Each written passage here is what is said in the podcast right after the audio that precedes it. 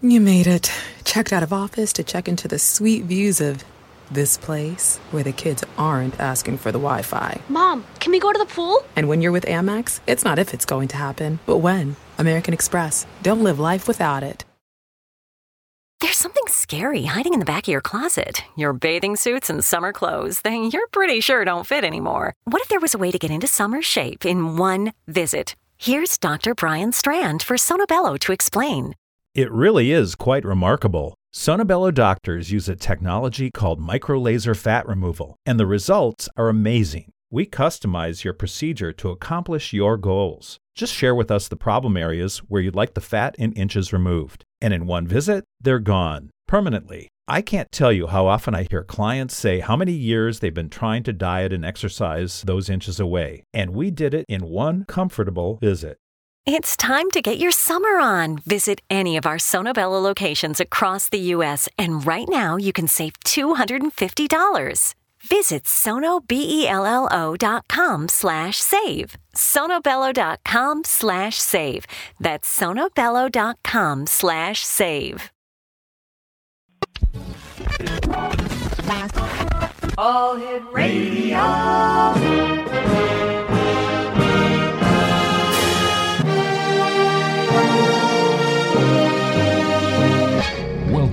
The X Zone, a place where fact is fiction and fiction is reality. Now, here's your host, Rob McConnell.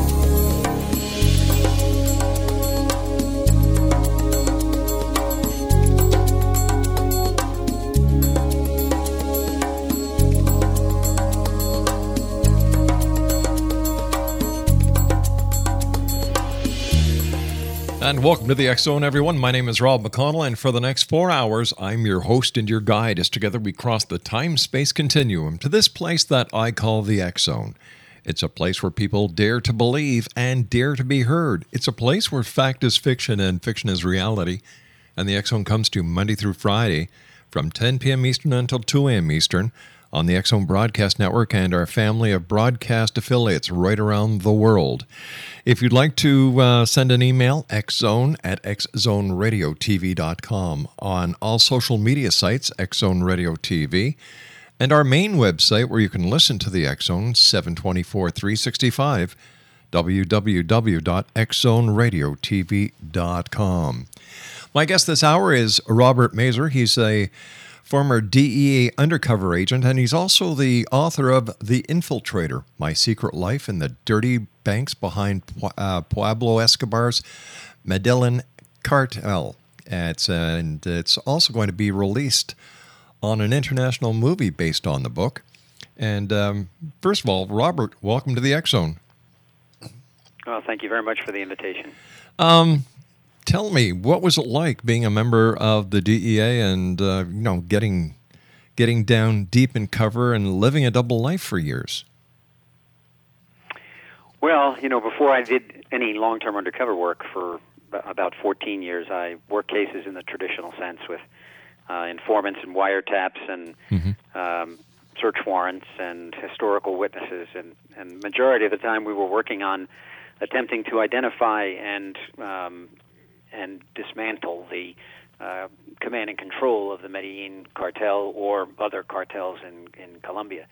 Uh, we ultimately came to a decision that uh, the best way to do that was to um, start a long term undercover operation that would infiltrate their money systems because if you follow the money, you're going to be le- going to the leadership, the command and control, and those are the people we we needed and wanted to identify. So my my career drastically changed at the uh, 14 year mark when I volunteered to become a long term undercover agent, and I went through undercover uh, school training and uh, got mentored by some of the best undercover agents that have ever done the job before. Um, far better than me, the likes of Joe Pistone, that the wow. movie and the book Donnie Brasco is yep. based upon, and um, and also psychologists and trainers that are involved in that process to really vet the candidates and make sure that at least from their perspective, they're putting people in harm's way that they feel are best suited to be able to handle the unbelievable stress physically and mentally that uh, living a double life for years on end uh, creates for an individual. Um, as they explain it to me, they're, they're put in simplest terms. They're looking for individuals that um, test out as people with a very clear definition of right and wrong. It's black and white. There's not a lot of gray in between. Not a lot of rationalization. Mm-hmm. And um, and so I, after doing that, I was again uh, very fortunate that I had a leadership that gave me uh, a year and a half's time to put together an undercover front uh, that I think is one of the more sophisticated ones that was ever used in long-term undercover. Um, I was to assume a role as a an Italian American organized crime uh, connected, uh, unscrupulous businessman who had the capabilities of laundering large amounts of money for uh, the Colombian drug cartels, and I, and I, was able to achieve that with the help of three key informants, two of whom were in actually uh, one of the five Italian American crime families in New York City, and the other was uh, an informant that was uh, um, operating in Medellin, Colombia. So, with their help, I ultimately uh, was able to become embedded in real businesses an investment company, a mortgage brokerage business. We had an air charter service with a private jet, a jewelry chain with 70 locations on the East Coast, and even a brokerage firm Wow. with a seat on the New York Stock Exchange. So I really didn't have to be the best undercover in the world. I did. I was blessed with great training and, and leadership that enabled me to be able to have the time to really put that together. So once the undercover operation started, my partner and I, uh, my partner played more of a street level um, thug, uh, managing uh, the, street people that were affiliated with our uh, with our mythical uh, organized crime group, and uh, he was on stage for about six months with them, uh, providing services that were that uh, were made available through his boss, who didn't want to meet anybody, and that was me. And after six months, uh, they were knocking on the door to meet me, and then I took a two-year journey after that um, within the underworld, where I was ultimately able to become uh, very much involved and dealt with regularly a lot of the people that reported directly to Pablo Escobar, including his principal consigliere, a lawyer in uh, in Medellin, Colombia, and his major managers of his his routes. I also became for them Robert. a conduit to the seventh largest privately held bank in the world. Robert, you and I have to take a commercial break. We'll be right back. Exo Nation. Robert Mazur is our special guest. He's the author of The Infiltrator website, the infil, the hyphen infiltrator.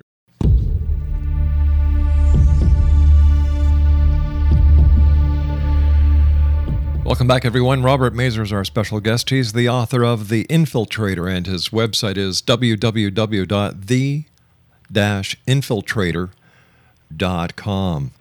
Robert, how hard is it for a deep cover agent to come out of deep cover if you've been in that lifestyle so long? And what precautions are, are taken to make sure that you are able to come out? Well, luckily there is an involvement um, when when undercover is approached scientifically, which it was um, while I was in, on this operation, where you have psychologists that are involved, and on a quarterly basis, um, you not only have a contact agent um, on a daily basis that you're maybe not daily, but probably every two to three days that you're dealing with, that you're passing information to, um, who's acting as a barometer uh, somewhat uh, for management on one, one whether or not there are any signs that suggest that you're losing your your rooted uh, your rooting into your your real being. But then there's also uh, sessions with psychologists occasionally uh, where they're talking with you uh, about how you're coping with what you're dealing with.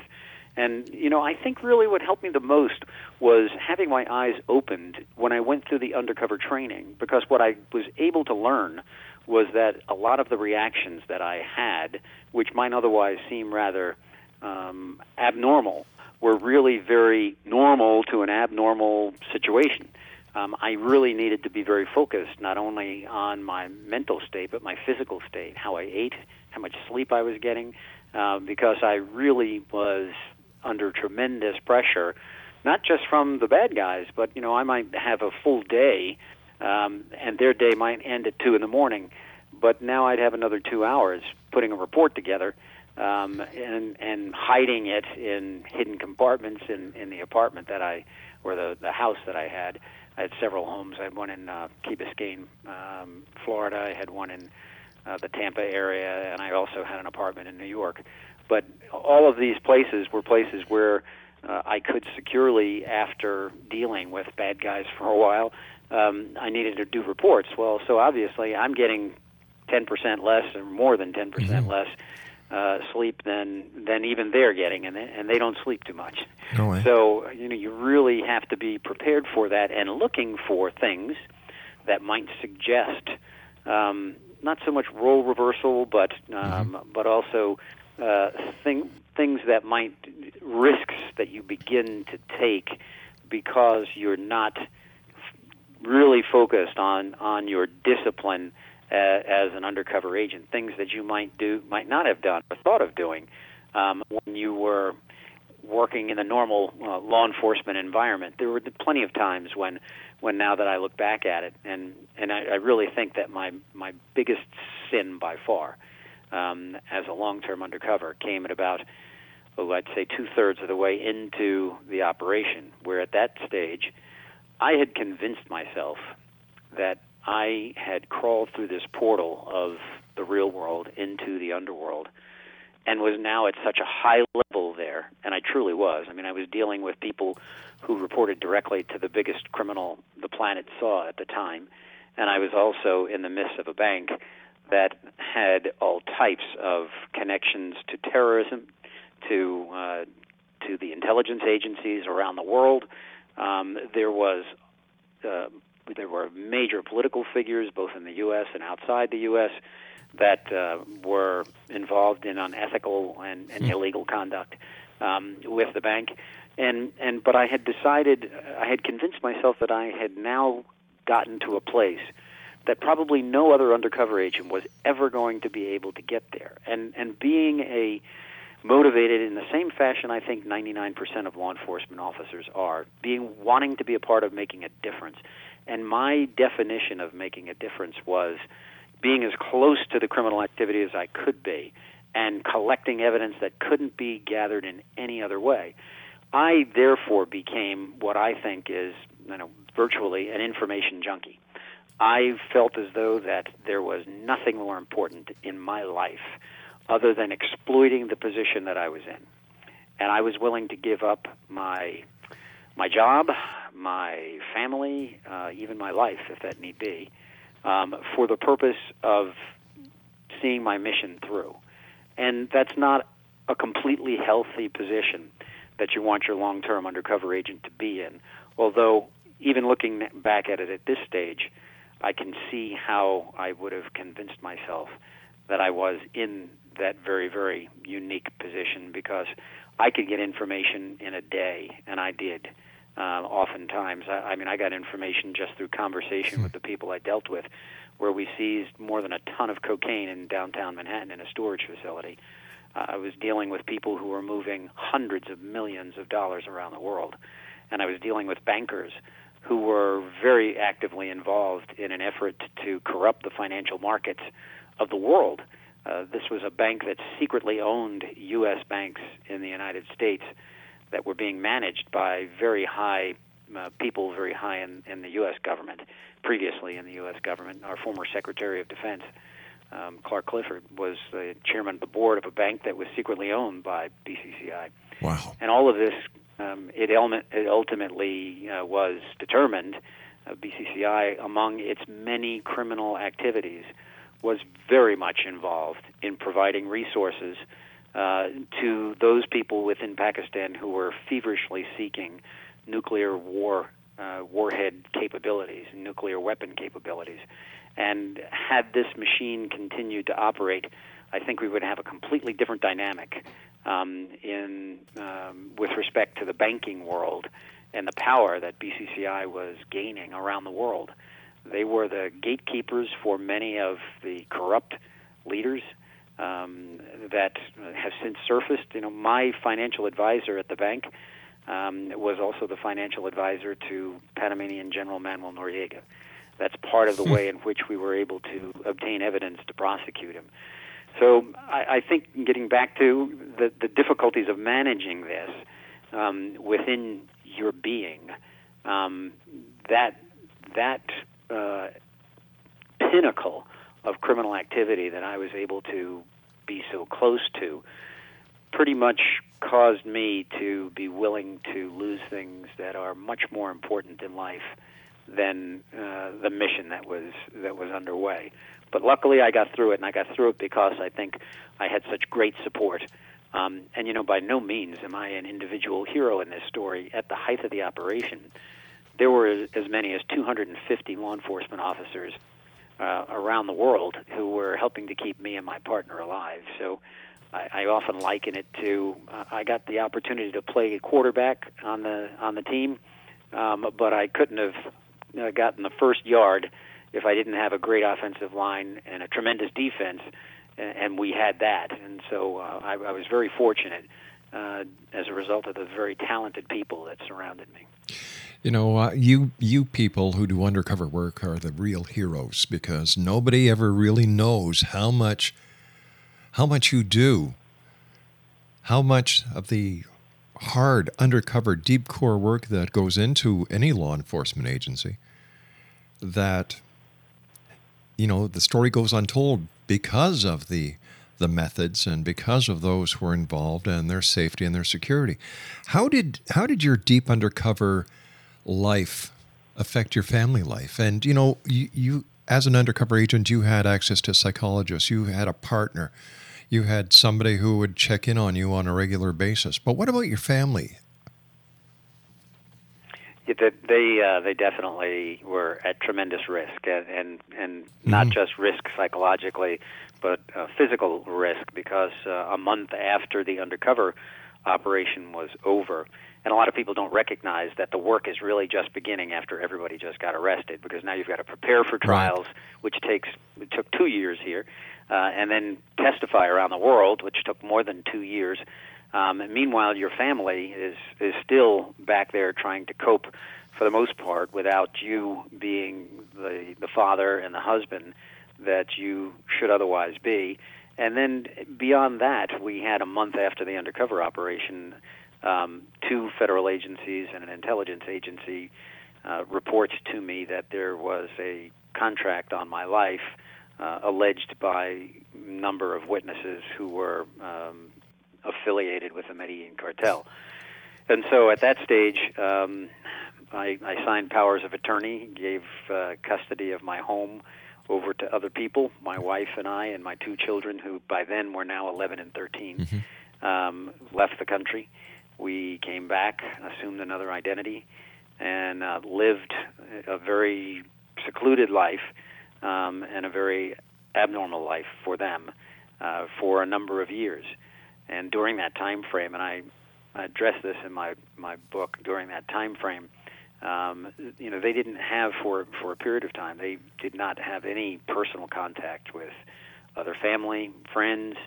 Um, we operated or made that contact by one cell phone uh, that we had that we used, and um, and it was a very very uh, strange existence uh, for them. And then, uh, in the midst of all of that, you know, then I had to take off and go testify in trials. And it wasn't like I would be gone for a week for that, because, for example, in the the longest trial, which lasted six months, I got on the witness stand in the middle of March of that year, and I got off the witness stand in the middle of June. My I God. testified every single day for three months in a courtroom, and you can't do that without complete total focus. So even though I wasn't undercover, I still wasn't home. I still wasn't really with them. And to make matters worse, at the end of the, of the book, as I say, um, I was approached to do uh, another undercover operation, and I agreed to do it. And so I went back under uh, for another two and a half years. Uh, this time operating primarily in Panama City, Panama, and in Florida, and um, and and then after that, um, that was it. That was the end of my uh, my work as a long-term undercover. But um, in that second operation, which is not in my book, but it's probably going to be in a in a second book, um, the the undercover partner they put me with, little did I know, um, until the end of the operation, was on the take and and damn near got me killed. I mean, I was working in Colombia um, at times. And during that time, two money brokers uh, in Colombia knew that I was a DEA undercover oh, brother. And I'm very, very fortunate um, that the outcome wasn't much different uh, than it actually was. So, um, but really, the real heroes to these stories are the, the spouses and the children who didn't sign up for this type of work um, and make the adjustments that they have to make um, in order to, when it's all over, um, try to put your lives back together again. All right, Robert. that they make never heard. Robert, you and I have to take our news break at the bottom of the hour. X Nation, Robert Mazur is our special guest. He's the author of The Infiltrator, www.the-infiltrator.com.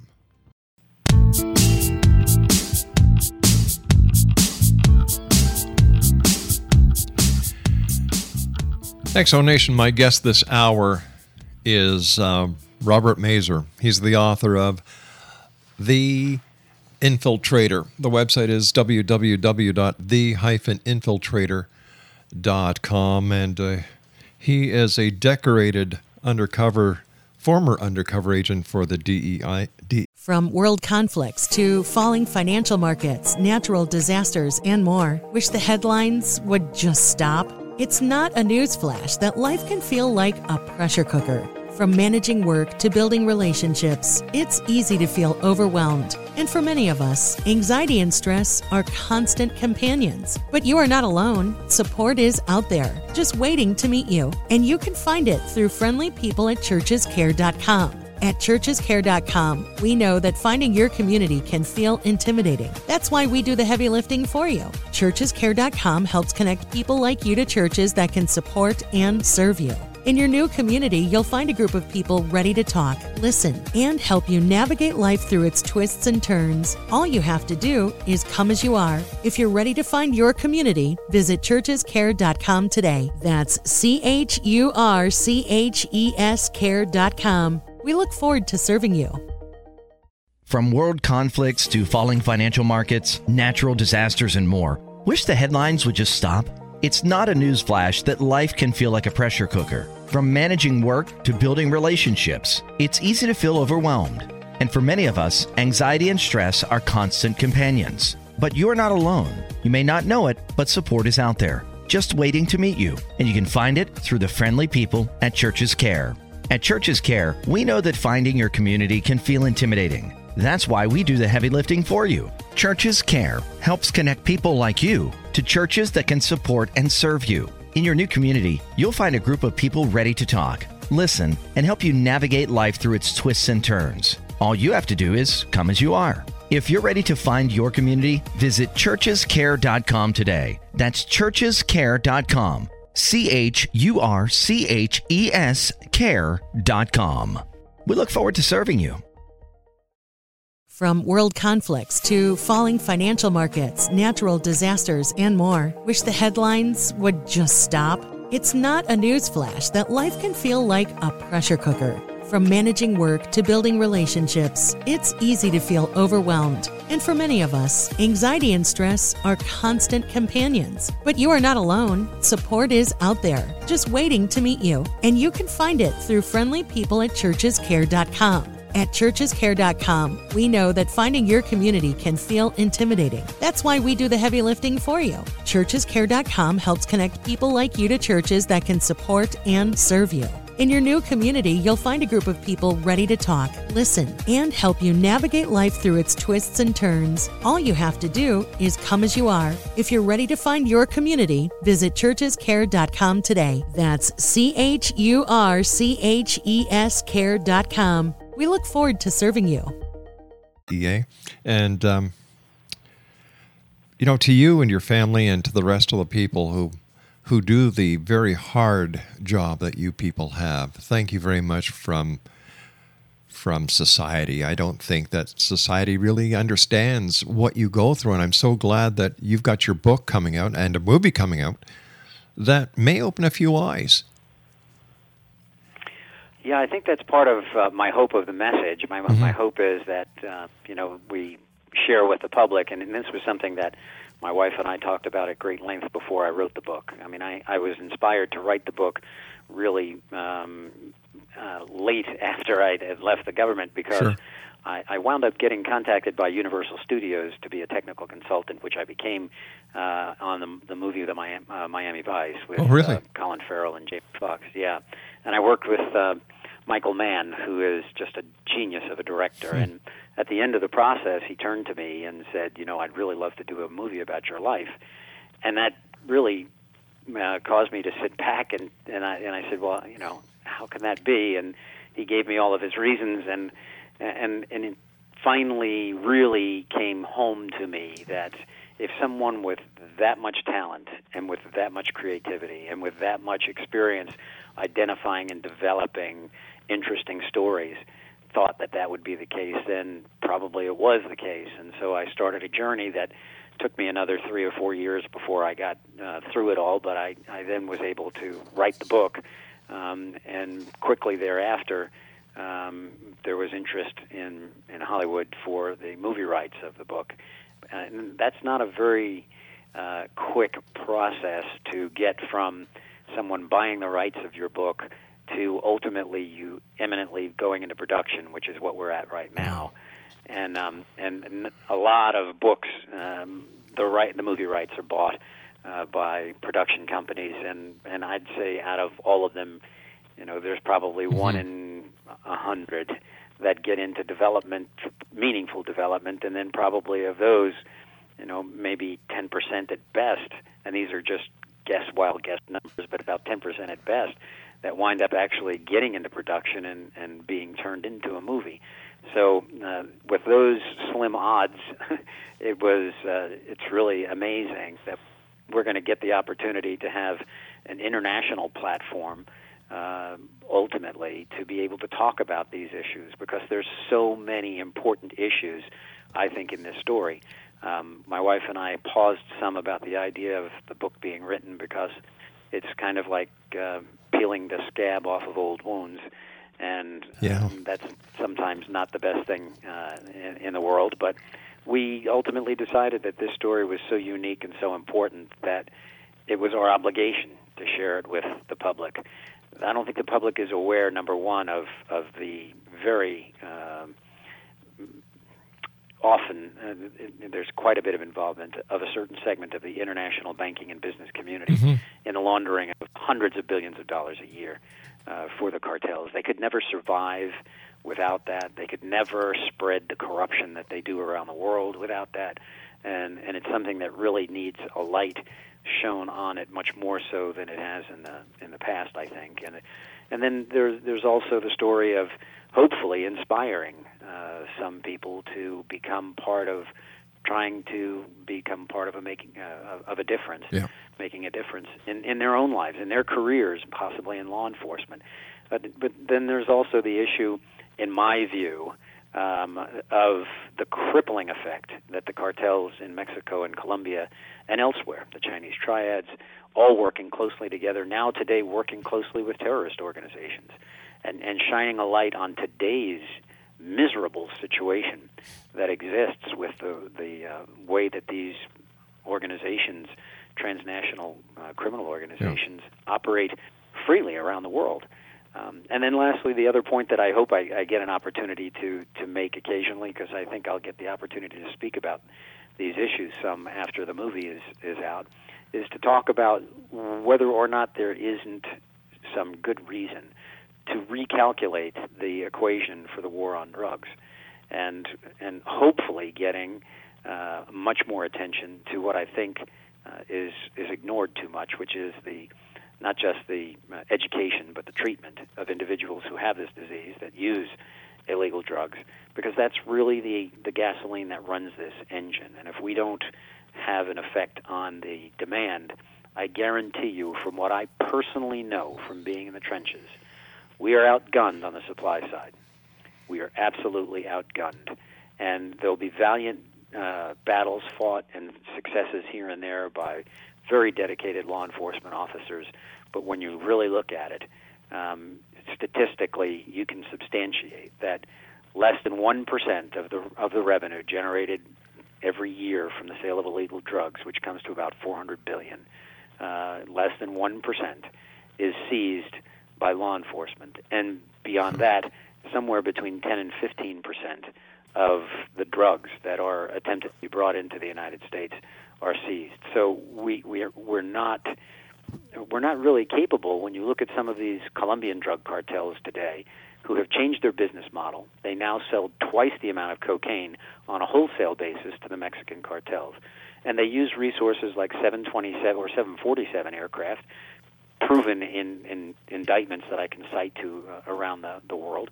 And they use uh, one uh, one group has somewhere in the vicinity of about 60 semi-submersible submarines, each of which carries contraband weighing up to 10 tons, and can stay say semi-submersible uh, for three to four days with a two-man crew. Um, we've seized those in the Pacific, in the Gulf, in the Caribbean, in the Atlantic. I think about seven is the last count that I saw. Um, but there's many, many more of them, um, and and there are massive amounts of gangs uh, that work within the United States and are the distribution arms for the Mexican cartels. Um, if you take one city like Chicago, you know Chicago has been averaging about 400 murders a year. Yeah. Um, over the last several years, there are more than 100,000 gang members in Chicago alone. Um, how do we deal with all of that um, with the limited resources that sometimes we have um, on the law enforcement side? We have to continue to work at cutting off the heads of the snakes. This, uh, we've got to be able to do that because, it, and again, I, I make an analogy to sports. If you take your first string quarterback out, uh, the team takes on a much different uh, complexion in, um, in the game. And you wind up with a situation where you have a less effective organization. So the more and more you take out the leadership, um, you destabilize these groups. Um, and, and that does need to continue to be done. But at the same time, we've got to recognize how important it is to find the resources to save the next generation and not talk about it now. That's if you want to start saving generations, you've got a 10-year job if you start today to try to have a real impact on the demand side. And politicians don't like to hear that because that goes through two of their election cycles. They want to have something done before uh, the next time they're going to be voted for. And and I, and, and I, I'm sorry for that, but the bottom line is meaningful programs cannot be be created overnight. And so I hope to talk a lot about the, the demand side and the need for education and treatment and economic opportunity. When you look at what's happening on the Mexican border between Mexico and the U.S., thousands of illegals coming into the country each and every year. You've got a major war basically going on in Mexico in the drug trade. Um, as as a former DEA agent yourself, you must find this very frustrating for those that are still fighting the battle. And how would you change things if you had the power? I do find it extraordinarily frustrating. Uh, I find stories like, and I'll tell this one as quickly as I can for mm-hmm. you, t- stories like this uh, just completely turn me upside down. Uh, there's a drug uh, baron by the name of Rafael Caro Quintero. Rafael Caro Quintero is one of the most responsible individuals for the most horrific thing that ever happened in law enforcement history. Um, in I think it was 1985, when a DEA agent by the name of Enrique Kiki Camarena was kidnapped as he was leaving the Guadalajara consulate in Mexico. He was kidnapped by, in part, uh, people uh, who were within the Mexican police. He was taken to a location, uh, a remote location, where uh, Quintero had doctors there to uh, pump drugs into him to keep him awake for 48 hours while they tortured him mercilessly. And then at the end, took something most likely like a tire iron and s- smashed his skull. Oh, and a year, and, and excuse me, a month later, uh, his body was found in a shallow grave. Caro Quintero was tracked down as he was getting into a private jet. DEA agents and Mexican police were standing there uh, as he walked to his jet, surrounded by uh, bodyguards with machine guns. He called over one of the Mexican officers, whispered in his ear, making him a, a, an offer of a quarter of a million dollar payoff, laughed at the DEA, and got on the plane and left for Costa Rica. It took a while to get him, but then finally he was brought to Mexico. But they wouldn't release him. They wanted to prosecute him, they said. They put him in a prison. Well, you know what? Finally, what we came to learn was the prison that they put him in, the section was, was normally to hold 250 inmates. What it did hold was him and one of his friends. It was transformed into a palace. Marble floors, uh, a, a kitchen for, with a chef, uh, silk, I mean, satin sheets on his beds. He had people that would clean for him. He had guns. He had radios. He had telephones, and he ran his drug business from there. Just last year, in the middle of the night, 2 a.m., he walks out of the prison that's there, allegedly because the court found that there was an unconstitutional conviction of him by the wrong court. Nobody was ever told anything about it, and by the time the U.S. found out about it, he was out of the country. Nobody knows where he is today. That type of conduct has to stop.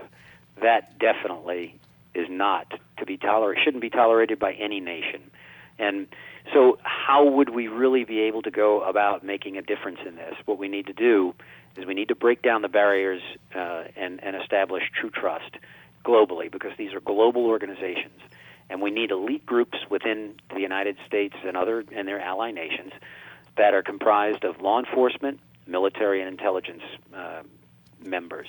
And there is something very close to that in existence presently within the Special Operations Division of the Drug Enforcement Administration, which is based in Virginia. They do tremendous work around the world. They have they have caught some of the biggest uh, criminals. Uh, Victor Bout is one of them. He's he was was until his capture and prosecution the biggest supplier of arms to terrorists around the world. Those types of initiatives really comprise probably 2% of the law enforcement initiatives. That needs to be a much, much more typical uh, pattern of how we go about doing this. And there are things within uh, the banking world that can be done um, and, and by law enforcement to really identify, and I've written about this in, in articles that have been printed in the New York Times, um, in op-eds in the New York Times, and, and in other papers as well. But there, there are definitely things that could be done um, to trace monies and to identify, in my view, uh, the biggest money launderers every year. Um, and, and it's probably too long for me to explain the exact process, but there definitely is a way for us to be able to do much, much more in the way of identifying who are these international banks that are on a continuing basis uh, providing uh, very important services uh, to the transnational criminal organizations uh, around the world. We've seen recently prosecutions of banks, supposed prosecutions. The HSBC case recently, Wachovia Bank, and, and others.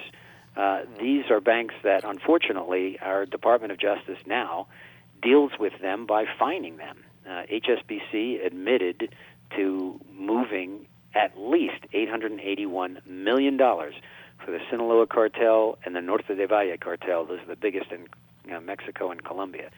And they did many other things um, of a criminal nature. Um, you can find, your listeners can find all of the information about that by Googling a, a Senate subcommittee report uh, Senator Levin from Michigan was the chair of that subcommittee. So just put in Senator Levin, HSBC, uh, Senate subcommittee report, and you'll see the criminality of it. What happened in, in HSBC? Not one officer was charged criminally, and what happened? They they paid a 1.92 billion dollar fine. Well, fines and forfeitures sounds like a lot until you look closely. That was 10 percent of their 2012 pre-tax profits. That's not how you deal with dirty bankers. You put them in jail, and you put them in jail the way we did in the story of the infiltrator. Um, and that needs to be done in order to catch the attention um, of the people in the international banking and business community that provide a lifeline for the corruption that's spread by these transnational criminal organizations around the world. One quick question before we go back uh, to our next break in about a minute, Robert. Is Mexico a part of Interpol? I believe they are, and I believe that uh, um, there there are definitely, and I, and I, I want to make this really clear. I believe that there are literally tens of thousands of extraordinarily honest police officers, uh, elected officials, mm-hmm. military personnel, uh, judges in, in Mexico that stand up or attempt to fight this corruption. Many of them are among the 80,000 people who have been murdered uh, by the cartels since 2006 in Mexico. 80,000 people is the best estimate. My lord. I can just tell you one one quick event. All right, why, why don't we do why don't we do this? I've got 30 seconds before I have to go to my break. Let's talk about uh, what you want to tell me and when we come back, Robert. X Zone Nation Robert Mazur is our special guest. His website www.the-infiltrator.com. He's the author of The Infiltrator. And uh, we'll be back on the other side of this short break here in the X Zone. Don't go away.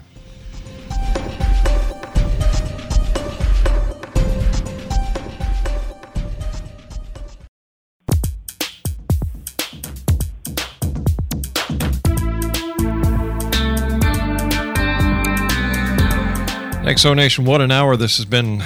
My guest is Robert Mazur. He's the author of The Infiltrator, www.the-infiltrator.com. I, there, there's a story you want to tell us, uh, Robert, and I want to get this through so we can talk a little bit about your movie. Sure.